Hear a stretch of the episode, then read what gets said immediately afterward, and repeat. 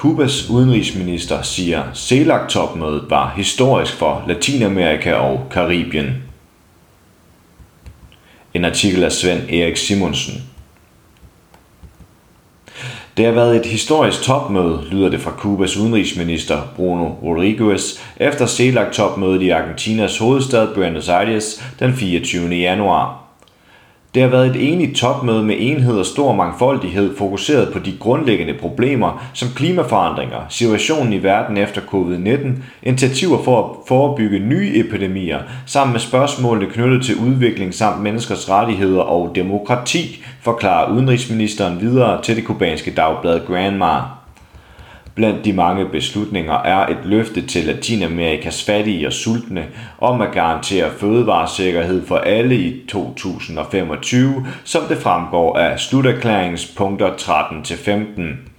CELAC-samarbejdet, der blev stiftet i 2011 i Venezuela, har de seneste år været delvist underdrejet på grund af regeringsskifter, der bragte højre kræfter til magten i flere lande da Brasiliens nu afgåede præsident Jair Bolsonaro trak landet helt ud af CELAC, svækkede det i særlig grad organisationen. Men nu er Luis Inácio Lula da Silva tilbage som præsident, og Brasilien er tilbage i CELAC. Kubas udenrigsminister taler da også om en revitalisering af CELAC og ser frem til, at det vil fortsætte det kommende år, hvor den lille karibiske østat St. Vincent og Grenadinerne har formandskabet for organisationen. St. Vincent og Grenadinerne er en nær allieret af Cuba og med i det såkaldte ALBA-samarbejde, som også omfatter Bolivia, Venezuela, Nicaragua og Cuba samt en række karibiske østater. Cuba har gode grunde til at glæde sig over topmødet og dets beslutninger.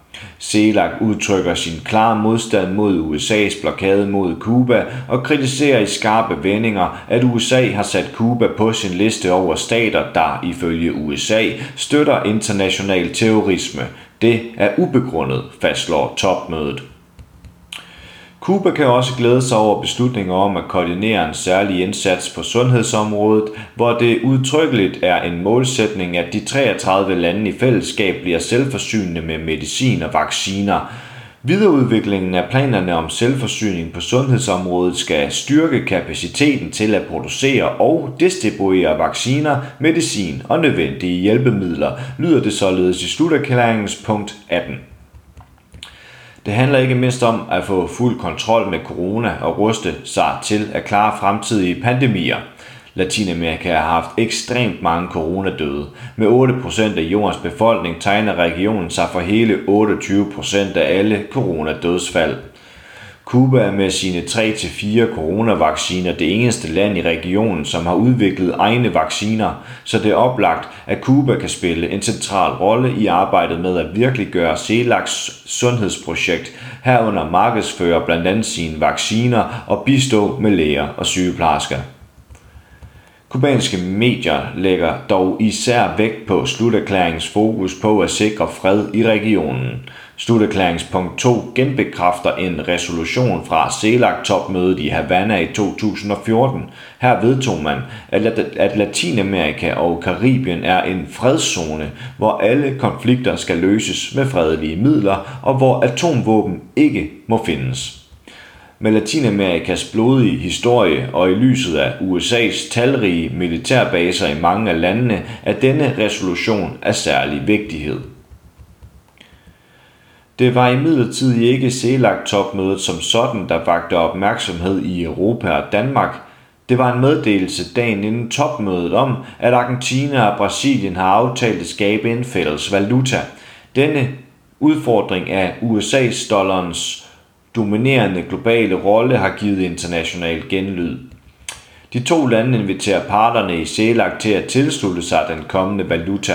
Projektet er ikke beskrevet i sluterklæringen fra mødet, som blot i punkt 12 fastslår, at landenes økonomi- og finansministre skal mødes i første kvartal af 2023.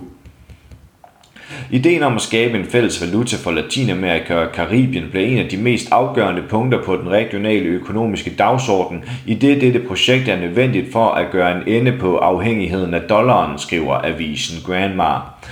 Venezuelas præsident Maduro støtter initiativet. Han opfordrer CELAC til at tage skridt i denne retning, fordi det vil åbne for, at regionen kan blive et uafhængigt territorium med selvbestemmelse og suverænitet, hvor folkenes selvbestemmelse kan virkelig gøres, citerer Grandma. Forløbet tager Mexikos præsident Andrés Manuel López Obrador dog forbehold for sit lands vegne med henvisning til Mexikos tætte forbindelser med USA og Kanada i TMAC, frihandelsområdet, der tidligere var kendt som NAFTA. Sluterklæringen fra topmødet i Argentina understreger CELACs princip om respekt for FN-pakten og ikke indblanding i landets indre anlæggender, samt at CELAC skal kunne rumme regeringer af forskellige politiske og ideologiske karakterer og med hver deres økonomiske politik. CELACs evne til at rumme store politiske modsætninger kom på prøve på grund af situationen i Peru, hvor den valgte præsident Pedro Castillo er fængslet på anklager om brud på forfatningen, da han opløste parlamentet i december.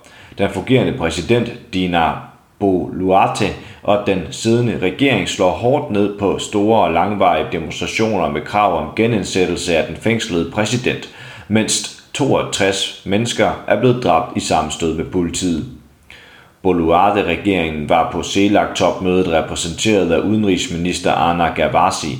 Hun udtrykte på mødet skuffelse over, at CELAC-landene ikke har bakket op om Boluarte-regeringen og fordømt Pedro Castillos opløsning af parlamentet. Ifølge det spanske nyhedsbyrå EFE ønskede Chiles præsident Boric og Mexikos præsident Obrador, at CELAC-topmødet skulle fordømme politiets og militærets voldelige undertrykkelse af demonstranter i Peru. Men topmødet endte med slet ikke at udtale sig specifikt om situationen i Peru. Omvendt var der fuld enighed om at stå sammen som region i en række internationale spørgsmål. CELAC-topmødet kræver, at de rige lande lever op til løftet om at betale 100 milliarder dollar om året til en international klimafond for fattige landes tilpasning til klimaforandringerne og omstilling til bæredygtig energiforsyning. Topmødet glæder sig over beslutningerne på FN's biodiversitetskonference i Canada i december 2022. Latinamerika og Karibien rummer en meget stor del af den globale biodiversitet, og regionens lande er klar til at beskytte denne rigdom men topmødet insisterer på, at de økonomiske løfter fra konferencen i Kanada om, at statslige og private aktører skal bidrage med mindst 200 milliarder dollars om året til initiativer for beskyttelse af den globale biodiversitet bliver opfyldt. Topmødet tager også stilling til den britiske kolonisering af Malvinas og andre øgrupper i Sydatlanten, som Argentina gør krav på. CELAC støtter ubetinget Argentinas krav om, at britterne stopper militariseringen af Malvinas, der i Europa kendes som Falklandsøerne, og at den britiske regering efterlever gentagende henstillinger fra FN om at gå i dialog med Argentinas regering om en fredelig løsning på konflikten. I sluterklæringens punkt 106 lyder det blandt andet således, vi gentager vores mest beslutsomme støtte til Republikken Argentinas legitime rettigheder i suverænitetskonflikten vedrørende Malvinasøerne samt øgrupperne Sydgeorgien og Sydsandwich med de tilhørende havområder. CELAC-landene har også aftalt, at de i fællesskab vil holde møder med EU og med Kina, koordinere deltagelse i FN-møder samt deltagelse i det såkaldte iberoamerikanske topmøde med Spanien og Portugal. Endelig blev der lovet opbakning til Kubas igangværende formandskab for landegruppe G77 plus Kina, der omfatter mere end 130 lande i det globale syd. Du har lyttet til en artikel fra Arbejderen. Abonner på vores podcast på iTunes, eller hvor du ellers hører din podcast. Du kan også klikke ind på arbejderen.dk for meget mere journalistisk indhold. Du er også velkommen til at følge Arbejderen på YouTube, Facebook, Instagram eller Twitter, samt tilmelde dig Arbejderens daglige opdatering på Messenger. Vil du i kontakt med redaktionen, kan det ske ved at sende en mail til redaktion arbejderen.dk.